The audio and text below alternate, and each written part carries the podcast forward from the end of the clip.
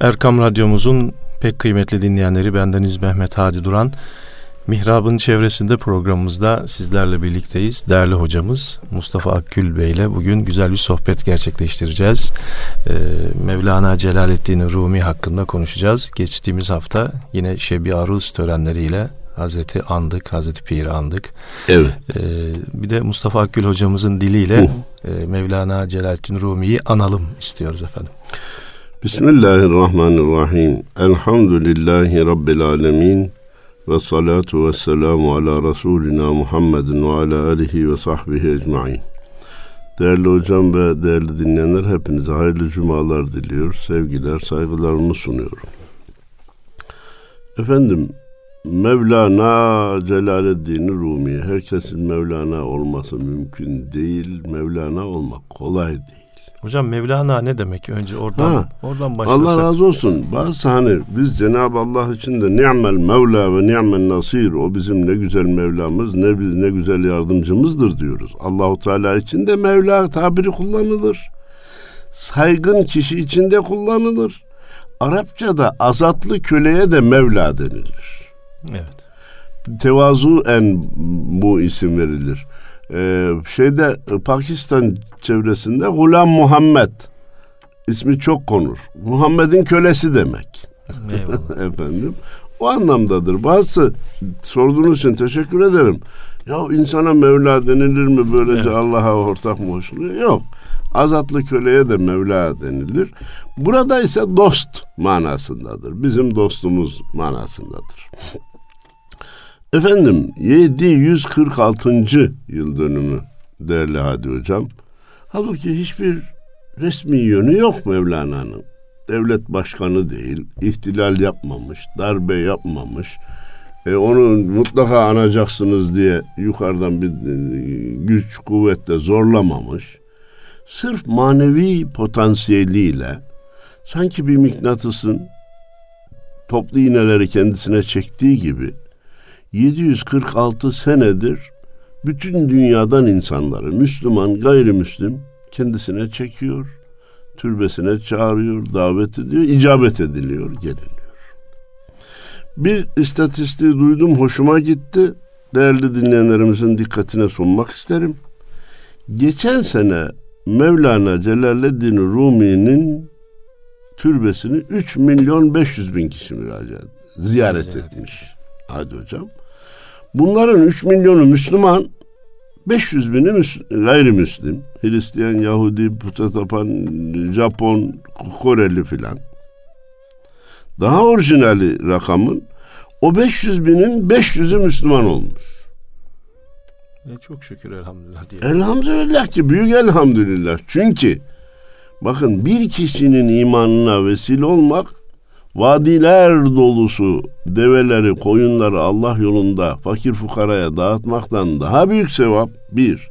Başka bir rivayette dünyadaki, dünyada bulunanların her şeyinden daha hayırlı bir kişinin imana, imanına vesile olmak, Müslüman olmasına vesile olmak. Biz hocayız, hacıyız, işte koşuyoruz, kaçıyoruz. Hadi hocam, kaç kişinin Müslüman olmasına vesile olabildik? Ya hiç ya üç. Efendim. Onu da bilmediğimiz için diyorum ki bir oldum olmadım onu da bildiğimiz yok. Şunu kimse e, Müslümanlığına vesile olmak zannetmesin. Hani müftefendilerimize geliyor, e, ihtida merasimi yapılıyor. O adam kararını vermiş, orada bir merasim yapılıyor. Yoksa benim davranışımdan dolayı, bana heveslendiğinden dolayı, bana imrendiğinden dolayı Müslüman olan kaç kişi var? Oysa ki biz Müslümanlar dinimizi Allah ve Resulünün istediği gibi yaşasaydık, bizi gören herkes dinimize imrenecek, hayran olacak. Ya bu insanları bu hale getiren din neyse ben de o dinden olmak istiyorum diye İslam'a girecekti. Parantezi kapattık. Efendim, törenin, merasimin adı Şeb-i Aruz. Türkçesi düğün gecesi demek. Peki sevgili gençler, bu merasim Mevlana'nın ölüm yıl dönümünde mi yapılıyor, düğün yıl dönümünde mi yapıyor? Evlenme yıl dönümünde mi? ölüm yıl dönümünde. Niye? Başka kelime bulamamış mı ki ölüm yıl dönümüne düğün yıl dönümü ya da düğün gecesi demiş? Bulamadığından değil. Allah ve peygamberin istediği gibi yaşayan insanlar için ölüm bir düğündür. Çünkü sevgiliye kavuşmaktır. Nitekim bizzat kendisi diyor ki, benim tabutumu bir gün omuzlar üzerinde giderken görürsen, arkamdan ah ah vah vah görüyor musun ölmüş gitmiş diye ah ah vah vah deme. Dön de kendine bak. Eğer dinini yaşamıyorsan, Allah ve Resulünün emrine uygun bir hayatın yoksa kendine ah ah vah vah de. Ben işi bitirmiş sevgilime kavuşmuşum. Ben sevgilime gidiyorum diyor. Ölümü düğün gecesi olarak karşılayabilmek baba yiğitlik işidir ve ölümden sonraya hazırlanma işidir. Zaman zaman arz etmişim zaten, siz de hatırlayacaksınız. Parası olan pazardan, ibadeti olan da mezardan korkmaz denilmişti. İşte Mevlana böyle bir zat. Efendim, Mevlana ve benzeri kişiler ayetlerden, hadislerden aldığı tabir caizse polenleri bal yaparak bize sunmuş yüce zevattır. Bilhassa şer'i tahsilleri de var, şer'i eserleri de var Mevlana'nın ama tasavvufta zirve olmuş ee, bir kişi. Onun sunduğu ballardan örnekler arz etmek istiyorum. Eyvallah. Yani Mevlana şöyle iyi, Mevlana böyle büyük, Mevlana çok muhterem bir zat. Bu sözler ona olan sevgimizi tazeler ama bize bir şey kazandırmaz. Mevlana ne demiş? Başka bir tabirle de Mevlana ne yapmış? Nasıl yaşamış? Nasıl yaşamış? Buna bakarsak bizim faydamız olacak. Muasırı dediğimiz aynı çağda yaşayan Sadreddin Konevi ile arasında şöyle bir konuşma geçmiş. Sadreddin Konevi demiş ki, Hazret, vallahi bakıyorum da çok derin manaları, çok kapsamlı konuları birkaç basit cümleyle, bir iki misalle çok kolay anlaşılır hale getiriyorsun. Bunu nasıl yapıyorsun? Ben buna tacip ettim, şaşıyorum demiş. Mevlana da Sadreddin Konevi'ye demiş ki, ben de sizin basit konuları nasıl anlaşılmaz hale getirdiğinize şaşıyorum demiş. Ya düz ifade, yalın ifade, geldiği gibi ifade meseleyi anlatmaya yetecek. Ne demiş Hazreti Mevlana? Nasıl ışık tutmuş, ayetten hadisten aldığı gerçekleri bize nasıl nakletmiş? Mallar sizin değil, neyinizi bölüşemiyorsunuz? Canlar sizin değil, ne diye dövüşüyorsunuz demiş. Bir cilt mi dersin, bir kütüphane mi dersin, bir tır dolusu mu dersin, kitap sana. Ve anlatılması halinde, yaşanması da halinde aileye, ülkeye, dünyaya huzur getirecek iki cümle. Mallar sizin değil, neyinizi bölüşemiyorsunuz, canlar sizin değil, ne diye dövüşüyorsunuz. Bu Birleşmiş Milletler'in o meclisine asmak lazım. Allah razı olsun. Ve dünyadaki kavgalar, eğer de bu uygulansa ben yemin edebilirim dünyadaki kavgalar biter ya. Herkes malı kendinin zannettiği gibi. Sadece kendinin malına da razı olmayıp karşıdakinin malını istediği için kavga oluyor. Canı kendisinin zannettiği için bana niye ters baktın, ayağıma niye bastın diyor. Can senin değil, mal da Allah'ın, can da Allah'ın. Bize emanet olarak bırakmış. Nasıl kullanacağımızın tarifnamesini göndermiş. Böyle de kullanırsanız ekstradan size cennet vereceğim demiş. İşin burasını kavramak dünya huzuru, dünya barışı için yeter ve artar bile. Laf olunca barışçı dernekler var, barışçı e, hareketler var. İnan oturdular otururlar, savaş planı yaparlar, kalkarlar savaş planı yaparlar. Caddeye çıkarlar, cam kırarlar, çerçeve kırarlar, Molotov kokteyli atarlar, adına barış derler. Ya barış Mevlana'da kardeşim bak. bütün dünya insanlarını nasıl türbesine atacak? Bunu mutlaka ayetlerden, hadislerden almıştır. Lehu ma fis semavati ve ma fil ardı ve ma beynehuma ve ma tahta thara. Taha suresinde arz etmiştik. Göklerde ne varsa Allah'ın, yerde ne varsa Allah'ın, yerle gök arasında ne varsa Allah'ın, toprağın altında ne varsa Allah'ın. Biz bu tarihte, bu haritada nerede yer alıyoruz? Yerle gök arasında, vücudumuzda, malımızda. Ya öyleyse Allah'ın dediğimiz an kurtulacak. Mevlana Celaleddin Rumi, La Tahzen ayetinden öyle bir feyiz almış, tabir caizse denize hortumu öyle bir salmış ki, hadi hocam, inan mest olmamak mümkün değil. Neydi La Tahzen? Efendimiz Peygamberimiz Aleyhisselatü Vesselam'ın Sevr dağında, zirvedeki sarayda, oraya mağara demeyecektik prensip olarak, Hazreti Ebu Bekir takipçilerin ta sarayın ağzına kapısına kadar geldiğini görünce heyecanlanması üzerine Efendimiz buyurmuştu ki La tahzen innallâhe ma'ana. Üzülme, endişe etme, telaşlanma, paniğe kapılma. Bu kelimenin anlamları bunlar. Allah bizimle beraberdir. Ha, bu söz acaba sadece Efendimiz'den çıkıp Hazreti Ebu Bekir'e giden bir söz müydü? Yoksa Efendimiz'in fem-i saadetlerinden çıkıp kıyamete kadar bütün insanlığa veya ümmeti Muhammed'e iletilecek bir mesaj mıydı? Amenna ki ikinci şık, bütün ümmeti Muhammed'e Efendimiz'in mesajı. Dikkatinizi istirham ediyorum. La tahzen innallâhe ma'ana. Allah bizimle beraberdir, endişeye gerek yok. Anadolu insanı bunu değişik tercüme etmiş, hatırlarsınız. Allah var, kaygı yok derler. Gam yok. Gam yok. Ne var ne yok dendiğinde Allah var, gam yok derler. Ne kadar güzel tercüme. Bunun üzerine devam etmiş. Tabir caizse bu ayeti tefsir anlamında demiş ki, İnsanlar senin kalbini kırmışsa üzülme. La tahzen. Allahu Teala ben kırık kalplilerle beraberim demedim. Allah seninle beraber kalbin kırıldıysa. Üzülme ey can.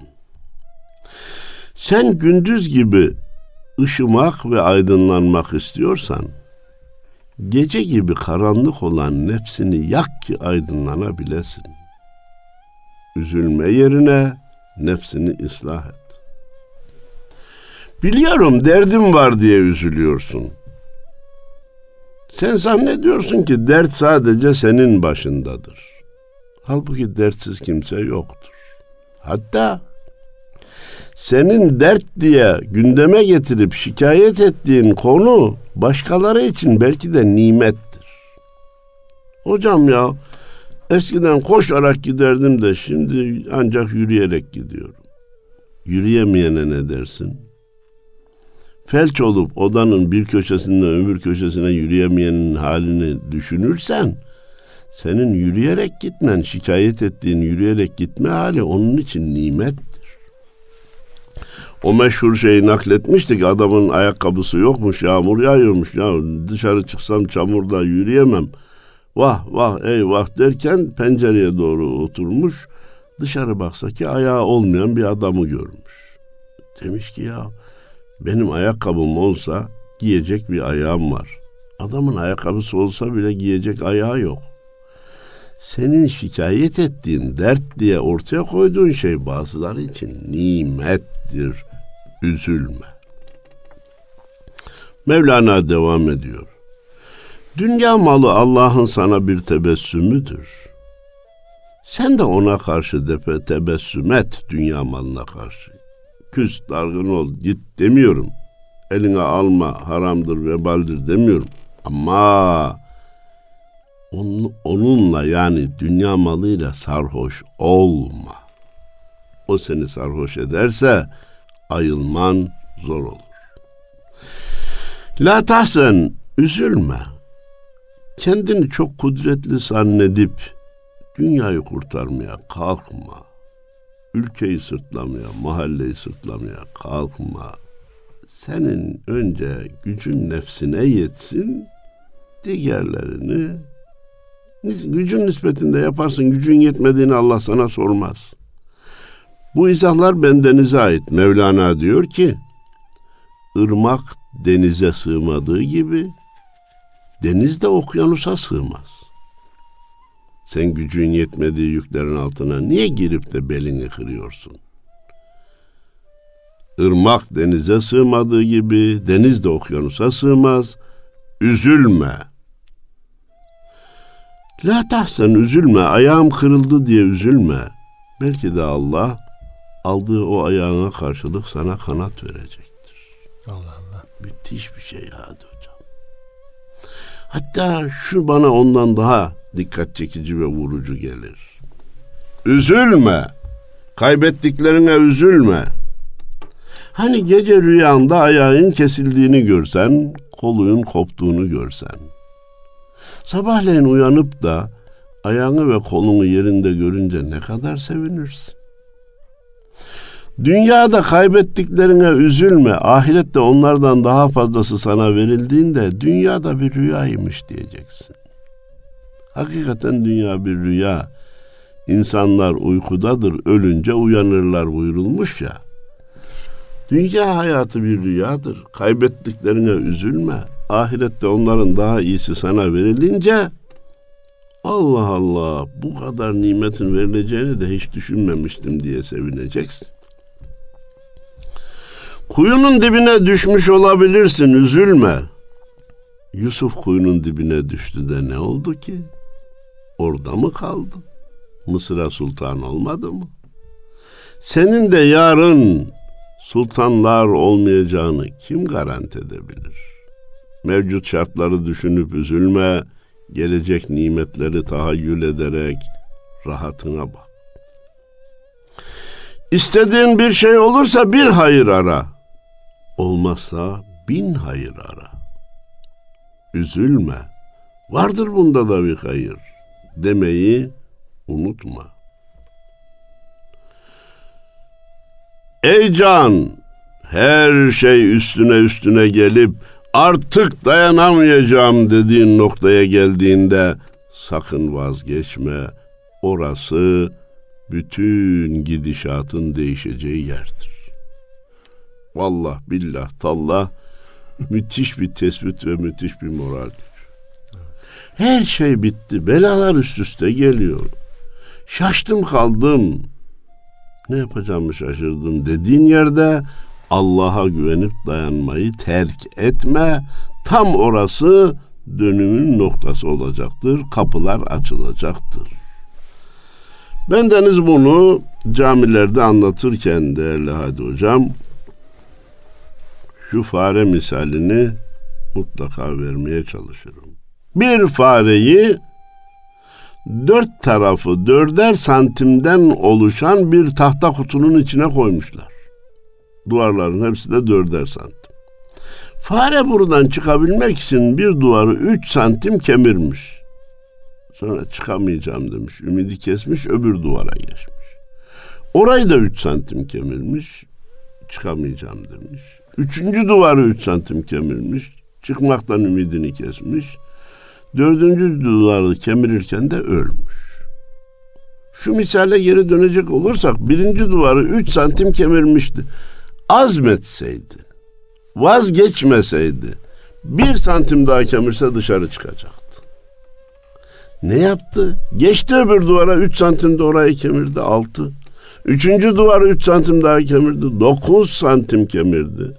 Dördüncü duvardan da iki santim kemirdiyse on bir santim duvar kemirdi. Halbuki bir santim daha azmetse dışarı çıkacaktı, yine de çıkamadı, öldü.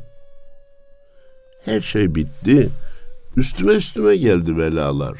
Belalar yağmuruna uğradım.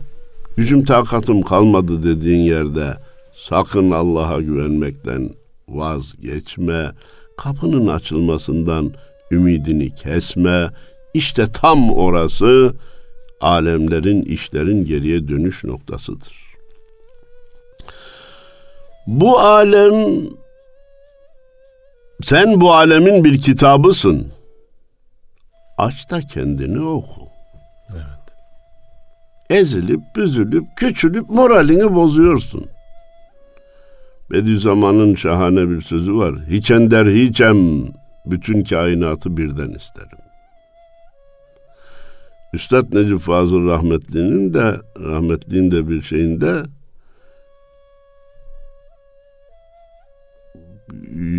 üzerime yüklü Kaf dağı. Bir zerreciyim ki arşa gebeyim. Dev sancılarımın budur kaynağı diyor. Bir zerreyiz ama arşa gebeyiz. Sen bu alemin bir kitabısın. Moral bozma yerine bu kitabı oku deyince değerli Hadi Hocam, devreye hemen, sohbetimize hemen Abdurrahim Karakoç'u misafir etmemiz gerekiyor. Evet.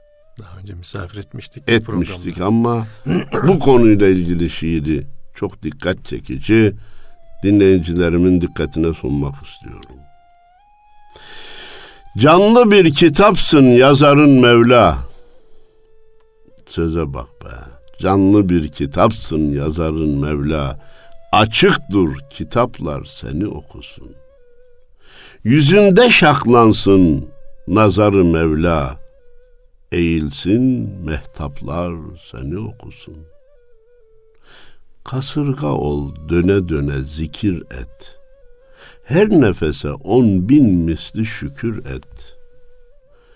Hak, şüphe burgacında hakkı fikir et. Uyansın girdaplar seni okusun. Erisin geceler gündüze gel ki, kalmasın tek engel bir düze gel ki, secdede Rabbinle yüz yüze gel ki, minberler, mihraplar seni okusun. Ezelin, ebedin şifresi sende, menfinin, müsbetin şifresi sende, çözülsen de olur, çözülmesen de, sorular, cevaplar seni okusun.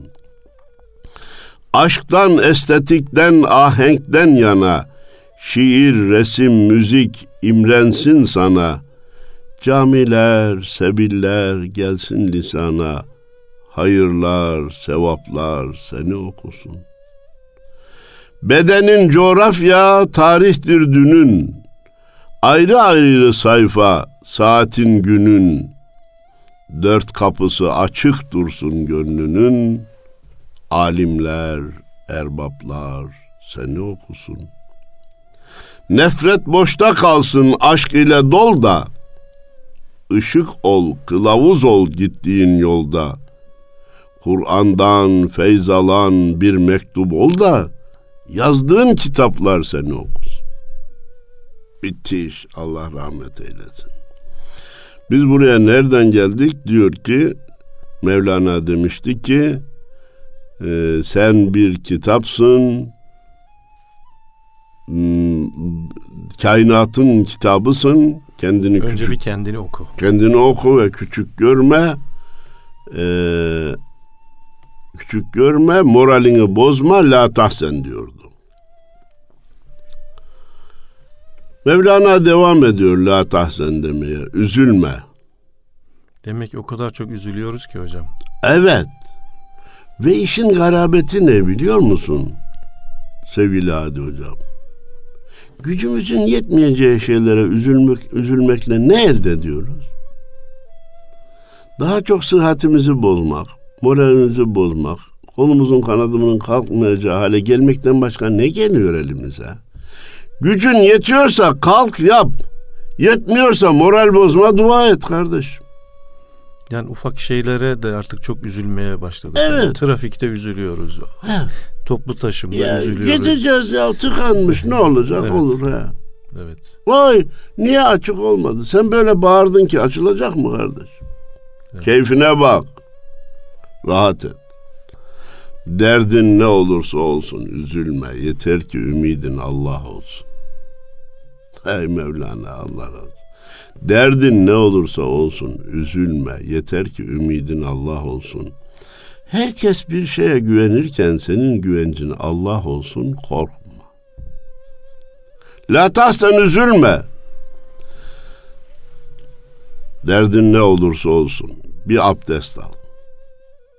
Nefes gibi. Ve bir seccade ser odanın bir köşesine. Otur ve mahzun olarak boynunu bük. İstersen hiç konuşma. Dua etmene gerek yok. O seni biliyor. Ama abdestini al, seccadeni ser, üstüne yığıl ve boynunu bük. Dua ederken ona kırık bir gönülle el kaldır.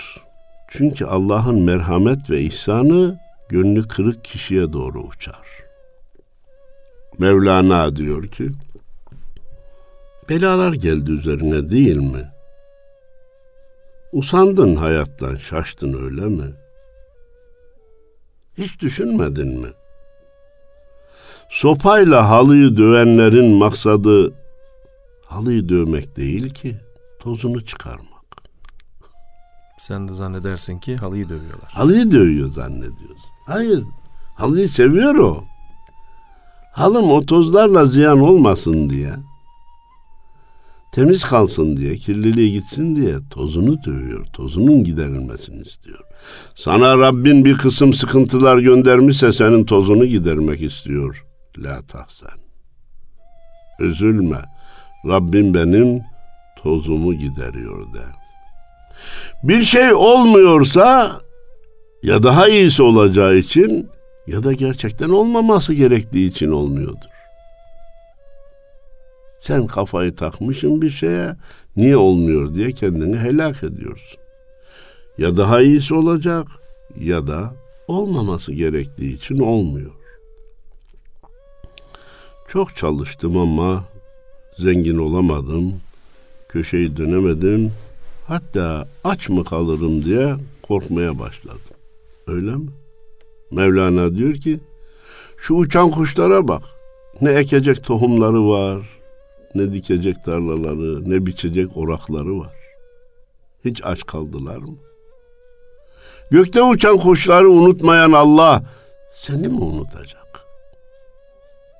Sadece debelen, sadece elinden geleni yap ama rızkım artmıyor diye unutma. Belalar bazen sağanak yağmur gibi gelebilir. Ancak başını ona tutanlar, tutabilenlere aşık denir. Bela aşk yolunda muayyen bir menzildir. Aşık ise o yolun yolcusudur.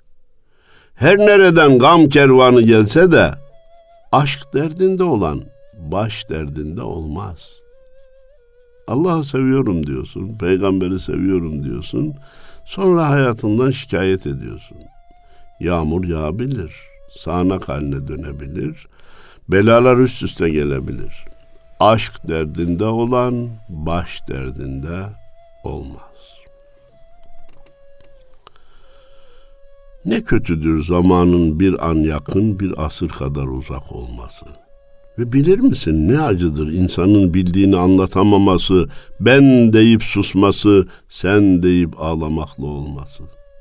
Zamanı kavramış değiliz. Zaman çok izafi bir değer. Ama çoğun zaman değerli Hadi Hocam ve değerli dinleyenlerimiz, zamanın çabuk geçtiğinden, akıp gittiğinden şikayetçi oluruz.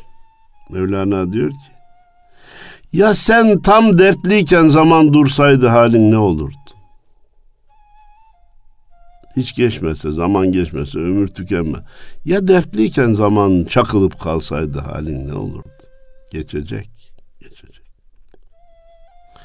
Eğer hakkın varlığında yok olursan seni gerçek varlığa döndürürler. Şahım, üzülme. Benlikten kurtulursan o kadar büyürsün ki aleme sığmaz olursun. İşte o zaman sana seni gösterirler. Müthiş söz. Hadi hocam. Sana seni gösterirler. O zaman sana seni gösterirler. Sen kendini gördün mü? Men arafe nefsehu fekad arafe. Rabbeh sırrına erersin. Nefsini bilen Rabbini bilir, kendini anlayan Allah'ı anlar, bu vücudu inceleyen Allahu Ekber der. Acizliğini gören, eyvah ben de kendimi bir şey zannediyordum, tansiyon yükselince başım döndü yığıldım. Tansiyon düşse bir başka rahatsızım, şeker yükselse halim başka, şekerim düşse ayağa kalkamıyorum. Anladın mı aciz olduğunu? Şu acizliğini anla ki Rabbin kudretinin sonsuz olduğunu anlayabilesin. La tahsen diyorum, üzülme diyorum, sabret diyorum. Hiç düşünmedin mi? Açlığa sabredince adı oruç oluyor. Acıya sabredersen adına metanet diyorlar.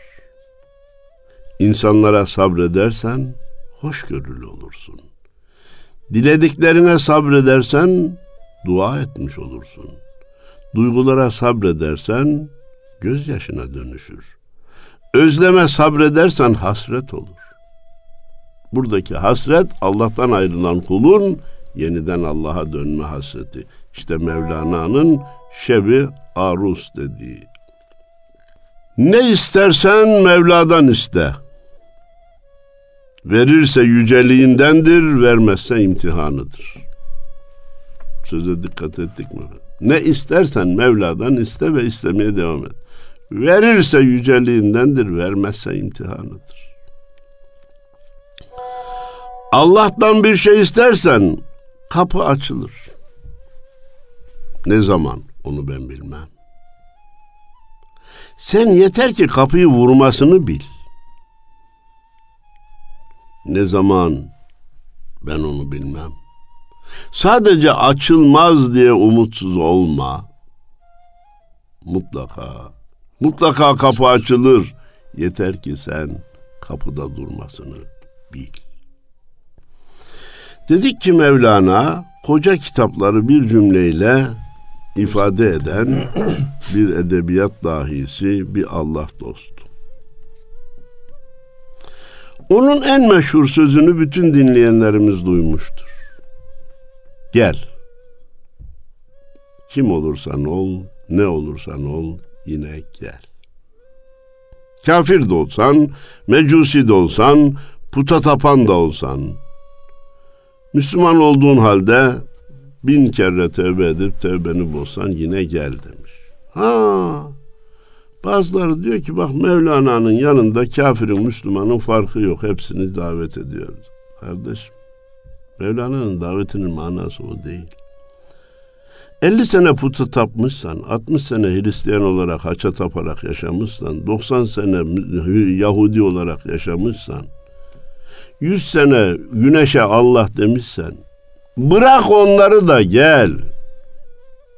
Terk et, onlardan sana bir fayda yok. Bize gel. Çünkü bizim dergahımız ümitsizlik dergahı değildir. Dünyamız tevhid dünyasıdır. La ilahe illallah dünyasıdır.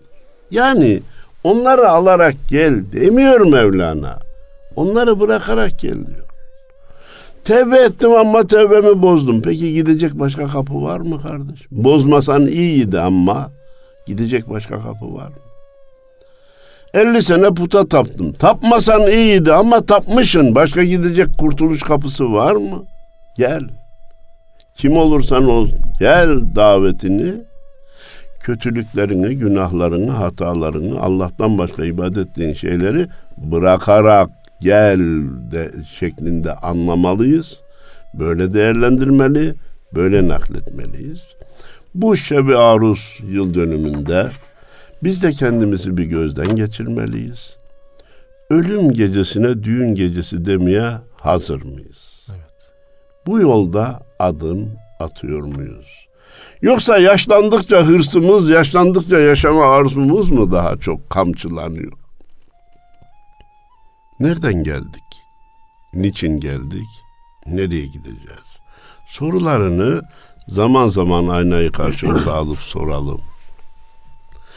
İnsan kendisine bunu yapmayı başaramazsa bunları konu eden sohbet meclislerine devam etsin.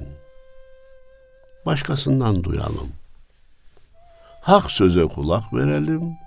Hak dostunun sözlerine kulak verelim. O maneviyat meclisindeki rahmetten istifade etmeye çalışalım diyor.